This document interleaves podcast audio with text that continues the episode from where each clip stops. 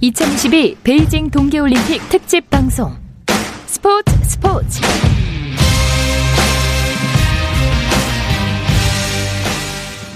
올림픽 이야기가 있는 저녁 어떠신가요? 아나운서 박태원입니다. 오늘 하루 올림픽 이슈들을 살펴보는 올림픽 타임라인으로 2022 베이징 동계올림픽 특집 방송 스포츠 스포츠 시작합니다.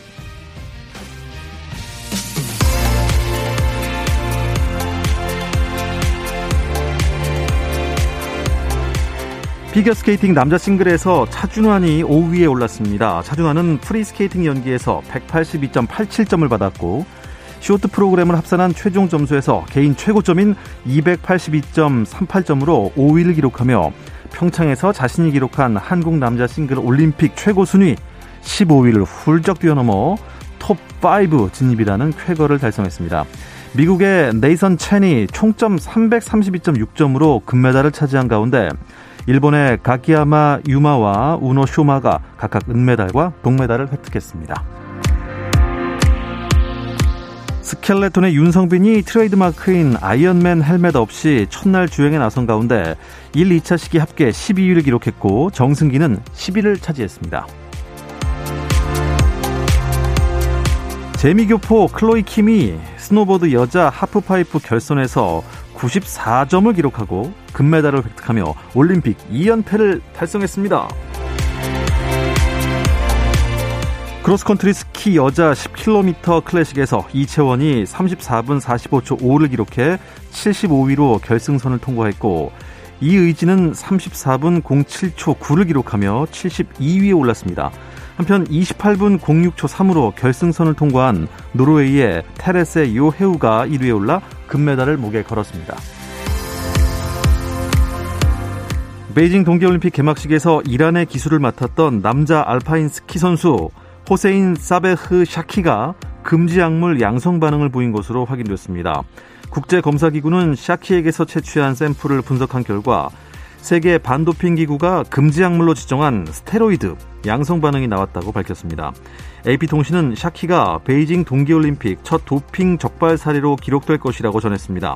하지만 IOC는 러시아 올림픽위원회 소속 피겨스케이팅 선수 카밀라 발리에바의 도핑 의혹에 뚜렷한 입장을 내놓지 않았습니다.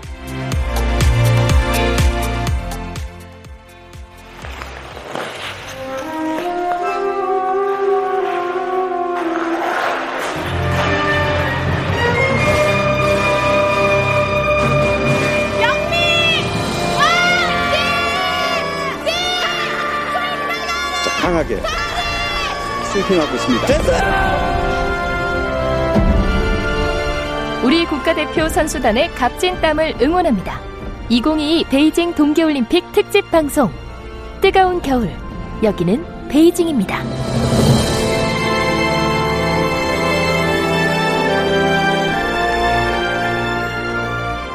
결승전 A파이널 1500m 어드밴스가 없는 경기 물러설 곳이 없는 정상의 승부 A파이널 이제 출발 직전 출발 서서히 서서히 물의 파동이 퍼지듯이 조금씩 조금씩 움직이면서 아직 질서가 잡히지 않았습니다 너무 뒤에 있으면 안 돼요. 두 바퀴가 두 남았습니다 바퀴 남았어요. 황태현 선수.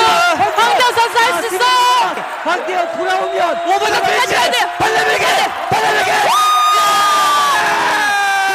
금메달 황대헌의 금메달입니다 완벽한 유리한 영리한 레이스였어요 황대헌 선수. 아, 선두에서 아. 정말 많이 이끌고 갔거든요. 아 황대헌 선수 지금 베이징 올림픽에서 드디어 태극기가. 휘날리고 있어요. 그렇습니다 네, 황대헌 선수의 정말 영리한 유리한 레이스 이은 금메달 장면으로 시작을 했습니다.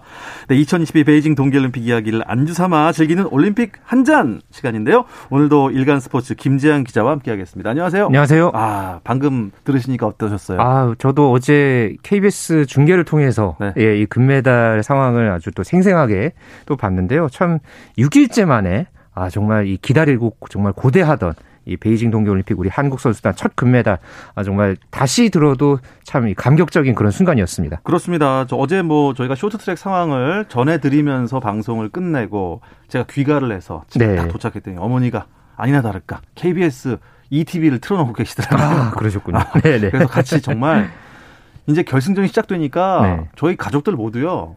이 약간 눈을 옆으로 이렇게 뜨면서 손으로 살짝 눈을 가리고 못 네. 보겠다고.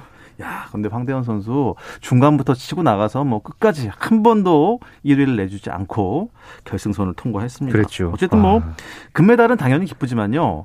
그 전에 뭔가 석연찮은 조금 속이 상했던 이걸 다 뒤집고 실력으로 인정받은 거 아닙니까? 그러니까 이 결승 상황을 좀 되짚어 보면요. 이 10명이 뛰었잖아요. 그러니까 어떻게 그 했어요? 준결승에서 전 네. 매스, 매스 스타트인 줄 알았어요. 네, 그러니까요. 저도 딱 그런 생각이 들었는데 이 앞서서 이제 준결승에서 선수들이 좀 실격 상황이 나오고 그러면서 네 명의 선수가 advance를 이제 받았거든요. 네. 그러면서 여섯 명에다가 네 명이 더 추가를 돼서 경기를 뛰었는데 아 여기서 이 황대헌 선수가 이 아홉 바퀴를 남겨 놓고서 이 스피드를 끌어올리면서 단번에 1위로 올라섰고 그 이후에 한 번도 이 리드를 내 주지 않았습니다. 그렇습니다. 그만큼 이 황대헌 선수의 이 레이스 전략 질주가 아주 정말 대단했고요. 이게 그러니까는 그 전에 이 1000m에서 사실은 이 황대헌 선수가 아주 깔끔하게 이 인코스를 이제 탁 들어가면서 그 상황이 그러니까 나중에 이게 실격으로 이제 이게 나- 나왔잖아요. 아직도 모르겠습니다. 저 그러니까요. 왜 저도. 지금 봐도 다시 봐도 이거는 참 많이 참 억울하고 분하고 한데 어쨌든 황대현 선수가 여러 가지 그런 어떤 어려움 속에서도 이 본인만의 어떤 그런 전략을 갖고 이렇게 깔끔한 경기를 펼치면서 이 금메달을 딴 장면 아 정말 이 많은 이 우리 온 국민의 이 뭔가 울분을 그러니까 한꺼번에 씻는 아주 그렇습니다. 멋진 그런 레이스를 펼쳐 보였습니다. 황대헌 선수 전략이 대단했던 것 같아요. 예, 황대헌 선수 전략이 얼마나 대단했냐면 그 뒤따라오던 2위 캐나다 선수가 네. 황대헌 선수만 따라가다 보니 은메달이었다 이런 네. 말을 했더라고요. 그러니까 이 스티븐 디부아 선수였죠. 이 선수가 일단 황대헌 선수가 딱 그 아홉 바퀴 남겨놓고 그 상황에서 치고 나갈 때 똑같이 디부아 선수도 아웃 코스로 같이 치고 나가는 장면이 있었어요. 네. 그리고 나서 이 황대헌 선수가 따라가는 상황에 그 뒤에 이제 곧장 디부아 선수가 이제 붙어서 이렇게 갔고 결국은 이 디부아 선수도 은메달을 땄죠. 경기 끝나고 나서 이 어, 디부아 선수가 한 말이 한국 선수를 뒤따라 앞서 나갔고 좋은 성적으로 경기를 완주할 수 있었다. 아, 음. 이렇게 또 이야기를 이제 하면서 어, 너무 빨리 달리고 있는 게 아닌지 의구심이 들었지만 뭐 어떠냐는 생각으로 따라갔다 음. 하면서 이 디부아 선수가 이제 이 황대현 선수의 레- 레이스를 좀 칭찬하는 그런 모습도 있었고요. 어, 특히나 이 중국의 이 관영 영자지 이 글로벌 타임스 온라인판에서가 이 반응이 좀 굉장히 좀 어, 눈길을 끌었습니다. 네. 이 황대헌의 우승이 중국 네티즌들의 respect, 존중을 받았다. 아, 이렇게 또 이제 소개를 소개가 됐을 만큼 예. 어, 이 중국 관영 영자지에서의 이런 반응도 상당히 좀 눈길을 모았던 인상적이었던 네, 황대헌 선수의 레이스였습니다. 쇼트 트랙이 어, 올림픽 초반부터 이제 시작을 했어요. 어, 또 혼성 계주가 있었고 여자 500m가 있었고 남자 1000m가 있었고 500m. 어제는 또 여자 3000m 계주 예선이 있었고 그렇죠. 이제 앞으로 남은 일정은 어떻습니까? 당장 내일 저녁 8시부터 이 쇼트트랙 여자 1000m 준준 결승전이 아, 치러집니다. 1000m 요. 그러니까 어제 이제 예선전이 펼쳐졌잖아요. 이 최민정 선수와 이유빈 선수가 어, 준준 결승에 진출을 해서 내일 경기를 치를 예정이고요. 또 이 남자 500m 예선 그리고 남자 5000m 계주 준결승전도 어, 내일 함께 열립니다. 그러니까 내일 이제 메달이 나오는 거는 이제 여자 1000m 경기 어. 하나고요. 네. 어쨌든 예, 황대현 선수가 이렇게 또 금메달 물꼬를 텄기 때문에 또 내일 이 여자 1000m에서 최민정 선수와 또 이유빈 선수가 또 아주 좋은 레이스를 펼칠지 아주 또 기대를 모으고 있고요. 어, 이런 여러 가지 어려움을 이겨내고 상승세로 이 돌아선 이 쇼트트랙 대표팀의 기세 계속해서 이어갈 수 있기를 기대해 봅니다. 일요일에도 뭐 경기가 많더라고요. 네, 예, 결승 그렇죠. 경기가 많아 보였습니다. 네, 아, 여러분 끝까지 13일에 네. 네. 3000m 계주와 남자 500m가 있고요. 또 16일에 여자 1500m와 남자 5000m 계주까지 아. 이렇게 경기가 예정돼 있습니다. 쭉 남아 있습니다. 아직 금 더 딸 수 있습니다. 그렇습니다. 네. 네. 자, 오늘 경기 짚어보겠습니다. 저 사실 아침부터 일어나서 어, 아주 정갈하게 아, 고격 재개하고 봤습니다. 네. 10시 30분부터 봤는데 네. 한참을 기다려도 우리 차준현 선수가 안 나오더라고요. 그만큼 쇼트에서 점수를 많이 낸 거죠. 그랬죠. 그러니까 4위에 올랐기 때문에 차준환 선수가 24명 중에서 21번째로 그렇습니다. 네, 연기를 펼쳐 보였죠.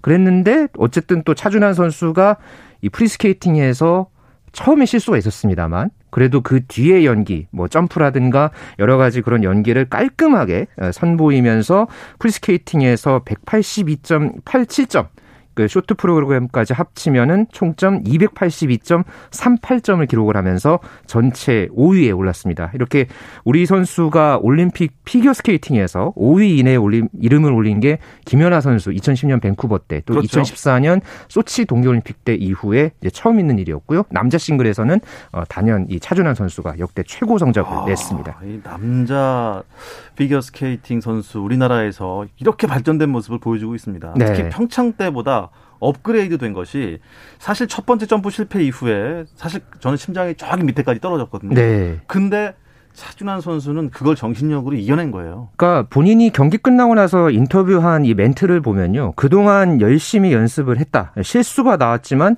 잘 마무리할 수 있었고 올림픽이기 때문에 경기하는 순간순간을 더 세세하게 느껴보려고 했다. 그런 목표 안에서 경기를 잘한 것 같다. 이렇게 이야기를 했거든요. 그러니까 본인만의 어떤 올림픽에서 나는 이런 퍼포먼스까지는 보여주고 가겠다. 이런 목표가 있었던 것 같아요. 그런 어떤 퍼포먼스를 보여주겠다는 것, 어, 이제 전반적인 그런 어, 본인의 어떤 만족 감도 굉장히 컸을 만큼 어, 굉장히 연기를 잘 펼쳐 보였고요. 네. 그만큼 차준환 선수가 평창 때 보다가 4년 사이에 더욱 더 성숙해졌다. 네, 어, 이렇게 평가할 수 있겠습니다. 의하면 뭐딱 정변했다.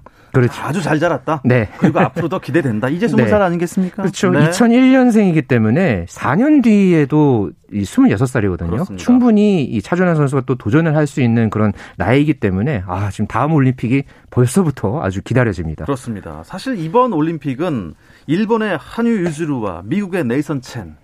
이 경쟁 구도가 어떻게 될 것인가. 네. 둘의 라이벌. 근데 조금 싱거웠다고 해야 될까요? 그렇죠. 네이선 첸이 그냥 금메달을 엄청난 점수로 땄습니다. 아, 이 레이선, 레이선 첸 선수가 저도 조금 전에도 이 연기하는 거 다시 이제 또 돌려봤는데 정말 뭐 거의 이 넘사벽 넘사벽이죠. 표현을 넘을 할수 없는 정도로. 4차원의 벽. 그렇죠. 네. 다섯 번의 4회전 점프를 전부 성공을 시켰죠. 그러면서 332.60점. 그러니까 압도적인 점수로 2위 선수를 거의 한 22점 차 이상으로 제치고 예, 레이슨 첸 선수가 금메달을 따냈습니다. 반면에 한유주루 선수 이번에 올림픽 3연패를 노렸지만은 어, 이번 그 프리스케이팅에서 4회전 반 점프를 한 두 개를 이제 넣었거든요. 근데 이게 좀 전부 실패를 하고 엉덩방아를 찧는 그런 실수를 범하면서 좀 쇼트 프로그램에 비해서는 성적을 올리긴 했습니다만은 4위에 그치면서 네. 예, 올림픽 메달권 진입에도 실패했습니다. 네. 자, 여자 피겨는 지금 아직까지 시상식을 진행하지 못하고 있는데 그 이유가 뭔가요? 네, 이 발리에바 선수 예, 저희가 이제 이 시간을 통해서 계속해서 이제 소개를 해, 아, 계속 발리에만 선수죠. 하고 있죠, 지금. 그랬는데 지금 발리에바 선수가 이 도핑 검사에서 문제를 보였다는 네. 이 영국 온라인 매체의 이 보도가 있었습니다. 아직 이 부분과 관련해서 국제올림픽위원회 IOC가 확실한 입장을 내놓지 않았거든요. 어, 이 부분과 관련해서 이 발리에바가 좀 나이가 이제 이번 대회에서 출전한 선수 중에서 제일 어리기 때문에 또 그런 어떤 법적인 어떤 논의가 진행되고 있어서 어, 최대한 이 결론이 나올 때까지는 이 기다려야 한다. 네. 이게 지금 IOC의 입장이었는데요. 어, 그런 상황에서도 어, 발리에바 선수가 현지에서 어, 현지 훈련을 정상적으로 소화를 하고는 있다고 합니다. 하지만 어, 현재 쇼트 프로그램 경기가 여자 싱글이 15일, 또 프리스케이팅 경기가 17일 아직 시간이 남아 있기 때문에 네. 그 전에 이 발리에바 선수의 도핑 의혹에 관한 이 조사가 과연 어떤 어, 결말을 내리 결말이 내려질지 음. 이 결말에 따라서 어, 이 피겨스케이팅 여자 싱글의 판도도 아주 크게 엇갈릴 것으로 전망됩니다. 자, 오늘 스켈레톤도 경기가 있었습니다. 윤성빈과 정승기가 출전을 했는데, 아, 1, 2차에는 성적이 그렇게 기대할 만한 성적은 아니었던 것 네, 같아요. 조금 아쉬웠죠. 정승기 선수는 2분 02초 22를 기록하면서 10위에 올랐고요. 어, 지난 평창 동계올림픽 때 금메달을 땄던 윤성빈 선수 2분 02초 43을 기록하면서 12위에 자리했습니다. 에, 스타트 기록은 두 선수 모두 괜찮았는데 이 중반 이후에 좀 레이스가 다소 아쉬웠고요. 특히나 윤성빈 선수는 이 원래 그 아이언맨 그 헬멧을 쓰잖아요. 그렇습니다. 근데 이 윤성빈 선수가 이 IOC의 어떤 이 올림픽과 관련 없는 상 표, 로고 이런 노출되는 게 이제 금지되는 그런 음, 조항 때문에 그래서 안 네, 썼군요. 그래서 이제 검은 헬멧을 쓰고 이제 경기에 나섰고요. 경기 끝나고 나서 윤성빈 선수가 쓰던 것을 못 쓴다고 하니까 기분이 좋지는 않았다, 어색했다는 음. 예, 그런 또 반응을 보였습니다. 자, 이제 잠시 후 9시가 조금 지나면 우리 팀 킴의 컬링이 시작이 됩니다. 여러분들 네. 또 많은 응원 부탁드리겠습니다. 내일도 즐거운 소식 기다리겠습니다. 김재한 기자와는 여기서 인사 나누겠습니다. 고맙습니다. 감사합니다. 감사합니다. 네, 일간 스포츠의 김지한 기자였습니다.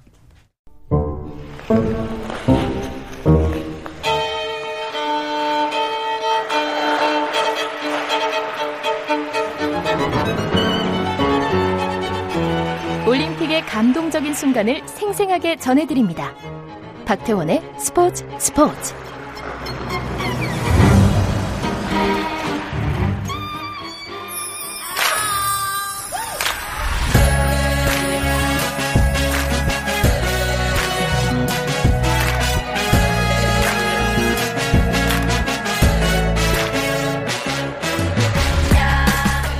올림픽이 이렇게 진행되고 있는 기간에도 해외 축구 일정은 계속되고 있습니다. 축구 좋아하시는 분들 저희가 축구 소식을 많이 안 다뤄드려서 오늘 좀 축구와 함께 하도록 하겠습니다. 아, 그리고 손흥민 선수가 그라운드로 돌아왔죠. 목요일 코너 랄롱도르를 짧게나마 진행을 해 보겠습니다. 왜냐하면 또 이분이 아직 한국에 계시기 때문입니다. 이건 축구 전문 기자입니다. 안녕하세요. 네, 안녕하세요. 어서 오십시오. 이건입니다. 네. 네. 아, 손흥민 선수가 영국에서 토트넘을 복귀를 해서 이건 기자도 따라가신 줄 알았더니 아직까지는. 아직 서울에 계시네요? 네 네, 그렇습니다. 어, 원래는 가려고 했었는데 네. 약간의 뭐 여러 가지 일정상 그리고 또 영국에서 아직 조금만 더 한국에 있다가 와라. 라는 음. 아, 출처를 확인할 수 없는 그런 메시지가 아, 와서 혹시 사모님께서 이제, 그러신 거예요? 아, 그럴 수도 그래서 이제 토요일에 네, 네 가서 아, 이제 토요일에 모레. 돌아갈 예정입니다. 네. 아 출국하시는군요. 네, 가, 너무도 아쉽습니다. 아 참 근데 어렵게 귀국을 하셨는데 한 번밖에 저희가 모시질 못해서 아쉬운 마음에 그래도 청취자 여러분께 인사하러 오신 거로 알겠습니다. 네네. 아, 그 덕분에 그래도 마지막으로 스튜디오에서 네. 청취자분들께 네. 인사를 하게 돼서 정말 가슴 뿌듯하게 돌아갈 수 있을 것 같습니다. 자, 오늘 스포츠 소식 딱 보니까 손흥민 선수가 10호 골, 10호 골 맞습니까? 9호골입니까? 네. 그러니까 10호 골입니까? 시즌 10호 골이고. 아, 시즌 네. 10호 골. 네. 터졌다는 소식을 봤습니다. 아, 새벽에 또 많은 분들이 잠에서 깨어나셔가지고 아침에 기사를 확인하시면서 와! 그러면서 좋아하셨다가 하셨다가 하셨다가 아, 토트넘이 역전패를 당했다는 소식에 약간은 실망을 하셨을 것 같은데요. 어, 토트넘이 오늘 새벽에 홈에서 열린 사우스햄튼과의 프리미어리그 24라운드 경기에서 2대 3으로 졌습니다. 아. 아, 하지만 손흥민 선수는요. 어, 1골 1자책골 유도 를 하는 맹활약을 펼쳐 보였거든요. 전반 18분에 날카로운 세도로 상대 수비수의 자책골을 허용을 그러니까 이끌어냈고요. 네. 그리고 1대1로 맞서고 있던 어, 후반 25분에 아, 정말 멋진 또 역전골을 오. 어. 넣으면서 아 이제 뭐 그때까지는 뭐 거의 너무 좋았어요. 예. 그리고 이제 경기 자체도 토트넘이 밀어붙이고 있었던 그런 경기였는데 그 이후에 후반 35분부터 35분에 동점골 내주고 37분에 또 역전골 내주면서 아, 2분 안에요? 네. 와, 이분의 실망스럽습니다. 네, 그러면서 결국 두 골을 내주고 2대 3으로 패배를 했습니다. 손흥민 선수 경기 후에 그래도 골을 넣었으니까 네. 인터뷰를 했는데 정말 실망스럽고 처참하다. 어... 패배는 선수들이 책임져야 된다. 네. 그다음에 좀 뼈 있는 말을 남겼습니다. 사실 3대 2 하면 이제 펠레스코라 재밌는 경기였을 텐데 그게 이제 홈이다 보니 홈에서 그렇죠. 그렇게 졌으니까 네. 더 배로 속이 상했을 것 같아요. 홈팬들은요. 맞습니다. 뭐가 문제였습니까? 아, 일단 기본적으로 지금 토트넘이 공격은 괜찮은데 수비가 네. 계속 어. 무너지고 있습니다. 최근 이제 일곱 경기에서 이제 그 구실점을 하고 그렇게 하고 있는데 특히나 그 좌우 풀백 가운데 윙백 가운데서 오른쪽 윙백인 에메르송 로얄의 수비 위치라든지 약간 수비 뭐 그런 모습이 조금 아쉽다. 오늘 같은 경우에도 이 역 동점골과 역전골을 내줬을 때이 네. 에메르송 로얄이 상대 그런 헤더를 전혀 이렇게 어, 아, 견제하지 못하면서 견제를 못했군요. 네, 골을 내준 모습 보였기 때문에 그 부분이 좀 아쉬웠습니다. 아, 이게 좀 수비에 대해서 고민이 많이 될 그런 상황인 것 같고요. 음, 황희찬 선수는 아직 복귀할 때가 안 됐나요? 어, 복귀할 때 됐죠. 아, 이제 황희찬 선수가 네. 그때 이제 햄스트링 부상을 당하고 난 이후에 그리고 어, 울버햄튼에서 완전 이적을 결정을 짓고요. 이제 2월 달 들어서 드디어 어, 훈련에 참가를 하고 있습니다. 팀 훈련도 복귀를 했고 여러 가지를 하고 있는데 지금 한 두 달 정도 경기 결장을 한 상황이거든요. 네. 아, 하지만 이제 울버햄튼은 그 황희찬 선수가 없는 사이에 4승 1무의 좋은 오. 흐름을 이어가고 있기 때문에 네. 아직까지는 황희찬 선수를 조금 더 아끼자. 그러니까 완벽한 몸 상태일 때 이렇게 좀 내보내겠다라는 뭐 그런 얘기도 있고 또 라지 감독이 황희찬 선수를 어, 내일 새벽에 열리는 아스날과의 경기에서 뛸지 안 뛸지 모르겠다라고 약간 애매모호한 말을 했거든요. 네. 그래서 이제 어 저도 여러 가지 뭐 얘기를 듣고 하고는 있습니다만 황희찬 선수가 어 지금 내일 경기에서는 뛸지 안 뛸지 50대 50이다. 음. 사실 저는 왠지 좀 이름을 명단에 올릴 것 같다는 느낌은 들긴 하는데 네. 그래도 아직까지 50대 50이다라고 어. 보시면 될 것 같습니다. 일단 울버햄튼과 아스널이 지금 어, 승점 차가 얼마 안 나잖아요. 맞습니다. 그러니까 내일 이기면은 이게 순위가 뒤바뀌는 건가요? 네네, 맞습니다. 그러니까 지금 울버햄튼이요. 승점 34점이고요. 네. 아스널이 승점 36점입니다. 그러니까 불과 승점이 2점 차거든요. 울버햄튼이 어, 승리를 하게 되면 승점 37점이 되면서요. 어, 이 아스널을 누르고 어, 울버햄튼 8인데 6위까지 올라갈 수 있는 그런 상황입니다. 그렇기 때문에 어떻게 보면 이 울버햄튼 입장에서는 이 경기 무조건 잡아야 되는 경기고요. 그랬을 때 황희찬 선수가 만약에 돌아온다면 큰 힘이 될 수 있는 그런 상황입니다. 큰 힘뿐만 아니라 황희찬 이름 석자를 또 정확히 땅땅땅 아스날 이기고 순위까지 뒤바꾸게 만든 울버햄튼에 아로 새기는 거죠. 그렇죠. 골 넣고 만약에 아, 헤트트릭을 네. 기록을 하게 된다면 아스날 아 그 울버햄튼 경기장 앞에 이렇게 동상 하나 세워줘야 됩니다. 아 그렇습니다. 이 또 그리고 팀 이름이 울버 아닙니까? 울버 네네네. 늑대. 늑대. 아 그러니까 황희찬 선수랑 뭔가 좀 느낌이 아, 비슷비슷합니다. 네네. 완전 이적을 어, 경기가 없는 그 부상자 명단에 있을 때 네.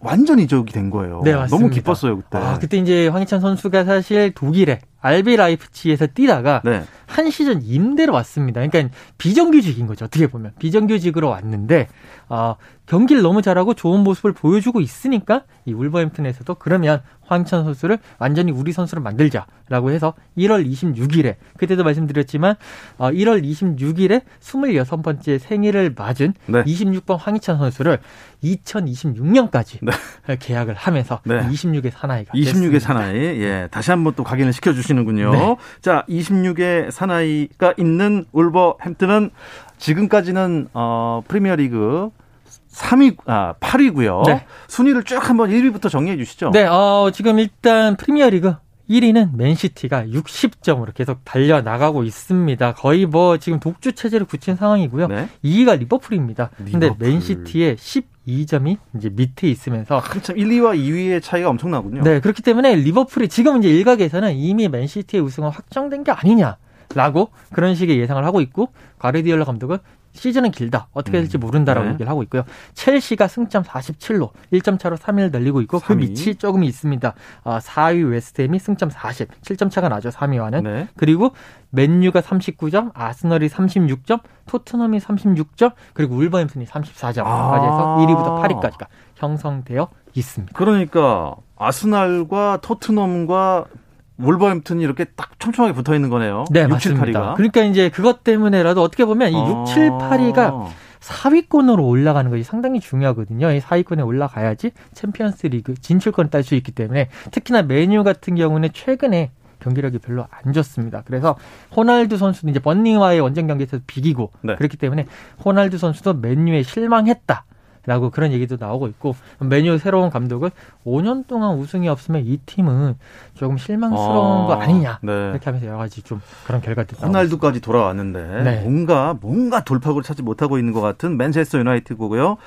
사실 이건 기자가 아, 영국을 떠나 있으면 프리미어리그가 안 돌아갈 수 있는데 어떻게 잘 돌아가고 있나요? 네, 아, 이제 제가 영국을 떠나 있었을 때 네.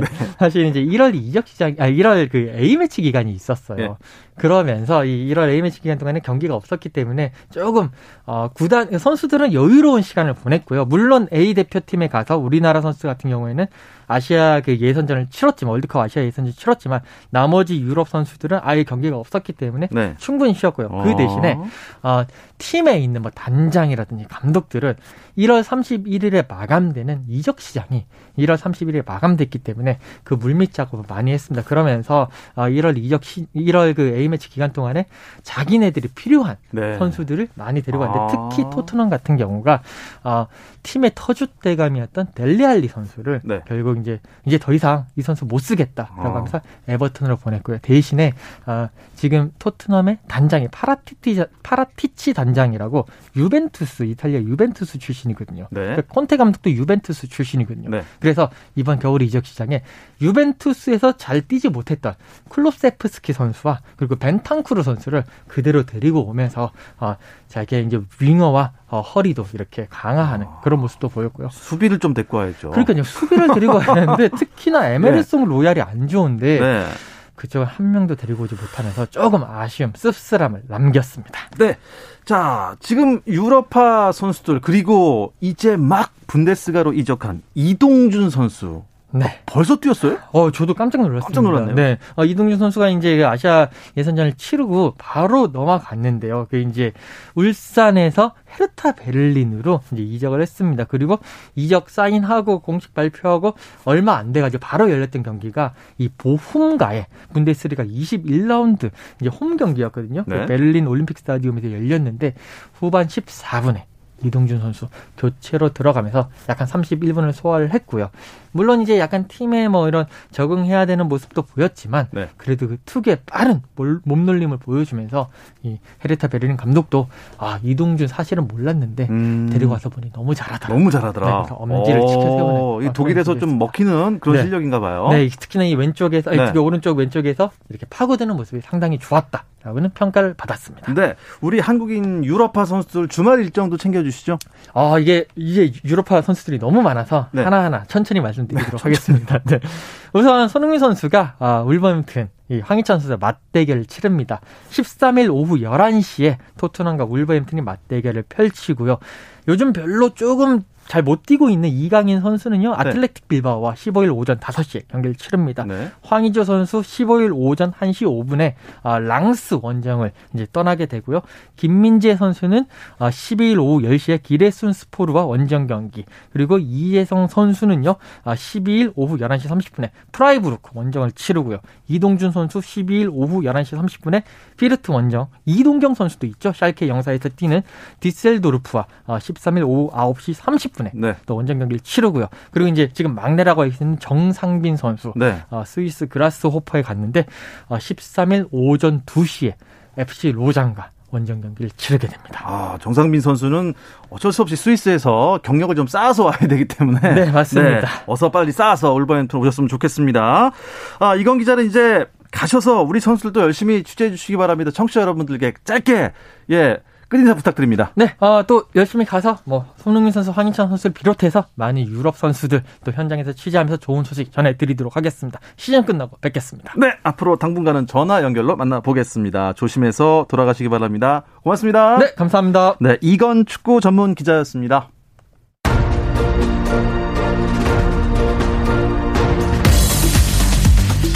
네, 내일도 저녁 8시 30분에 뵙겠습니다. 박태원이었습니다. 올림픽은 스포츠. 스포츠